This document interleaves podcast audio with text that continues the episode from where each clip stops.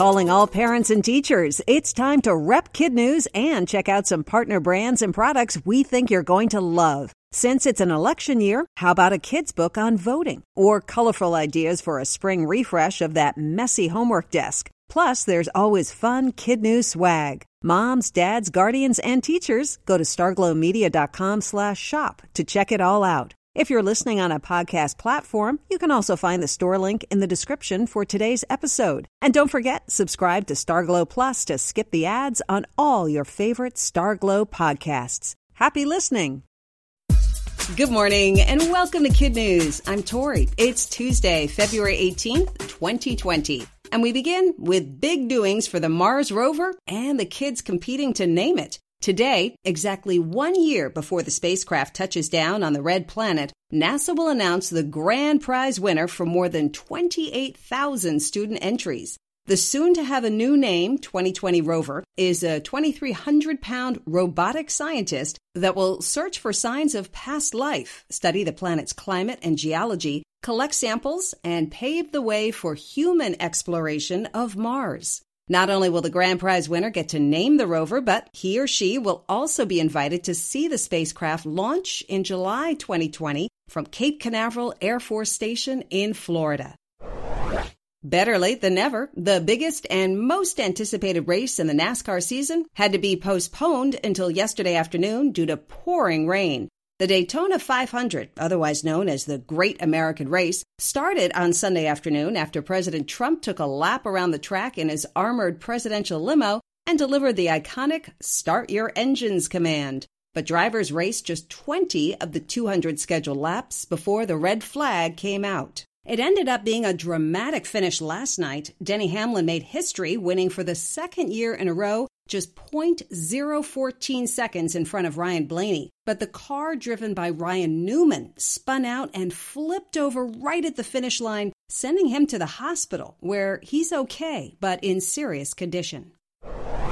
Sometimes the show can't go on. That's what happened to Elton John during a performance on his farewell tour in New Zealand. The legendary singer had to leave the stage early when he realized he had no voice left and he later revealed on social media that he's been diagnosed with walking pneumonia. The 72 year old performed just a week ago at the Oscars in LA and won for Best Original Song from his Rocketman biopic movie. Tonight's show in Auckland has been postponed, but could be rescheduled as early as Wednesday.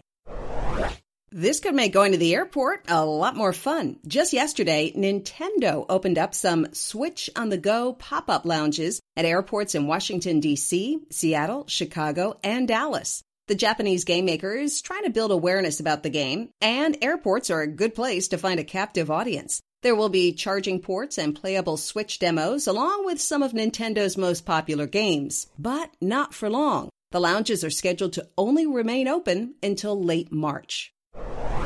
You may have heard the saying, if the world gives you lemons, make lemonade. Well, some Buddhist monks in Thailand are certainly using that advice. Even though it's quite small, the country in Southeast Asia is one of the biggest contributors to plastic pollution on the planet. So some monks near Bangkok have turned their temple into a recycling mecca. A large machine pulverizes plastic bags and bottles into large bales, which eventually get turned into polyester fiber. It's then dyed by the monks and used to make their iconic saffron orange robes. According to the Ocean Conservancy, the monks have recycled 40 tons of plastic, which is a great help in curbing the problem and also raising awareness in Thailand about the problems with plastic. And that's it for Kid News. Now, our Kid News quiz. What gets a new name today?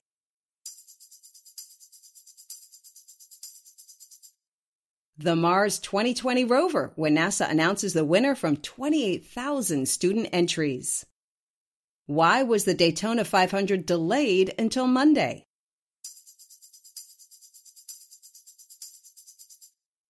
Because of heavy rain Sunday afternoon.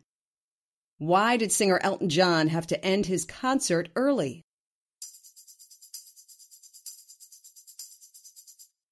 He had walking pneumonia. What are monks in Thailand making with recycled plastic?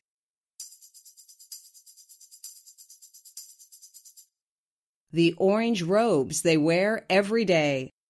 In one for the road. Unlike most sports, in NASCAR, the biggest event of the year kicks off their season. The Daytona 500 is 200 laps, which covers 500 miles. Richard Petty has the record for the most victories with seven. Bobby Allison is the oldest driver to win the race at 50 years old, and Trevor Bayne is the youngest. He was just 20 when he won in 2011.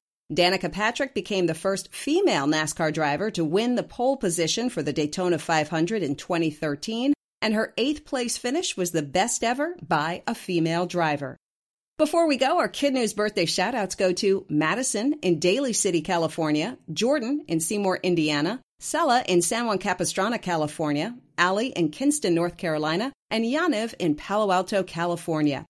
And a big Kid News hello to Ms. Perkins' fourth grade class in Greencastle, Indiana, Mrs. Overmeyer's fifth grade class in Naples, Florida, and Mrs. Hess's fifth grade class at St. Hubert School in Chanhassen, Minnesota.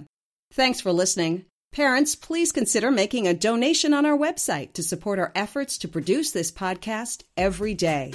And we hope you tune in for more kid news tomorrow morning.